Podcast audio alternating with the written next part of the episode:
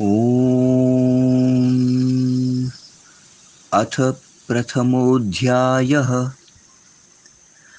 प्रणम्य शिरसा देवौ पितामहमहेश्वरौ नाट्यशास्त्रं प्रवक्ष्यामि ब्रह्मणा यदुदाहृतम् योऽयं भगवता सम्यग् ग्रथितो वेदसम्मितः नाट्यवेदं कथं ब्रह्मन्नुत्पन्नः, कस्य वाकृते तेषां तु वचनं श्रुत्वा मुनीनां भरतो मुनिः। प्रत्युवाच ततो वाक्यं नाट्यवेदकथां प्रति।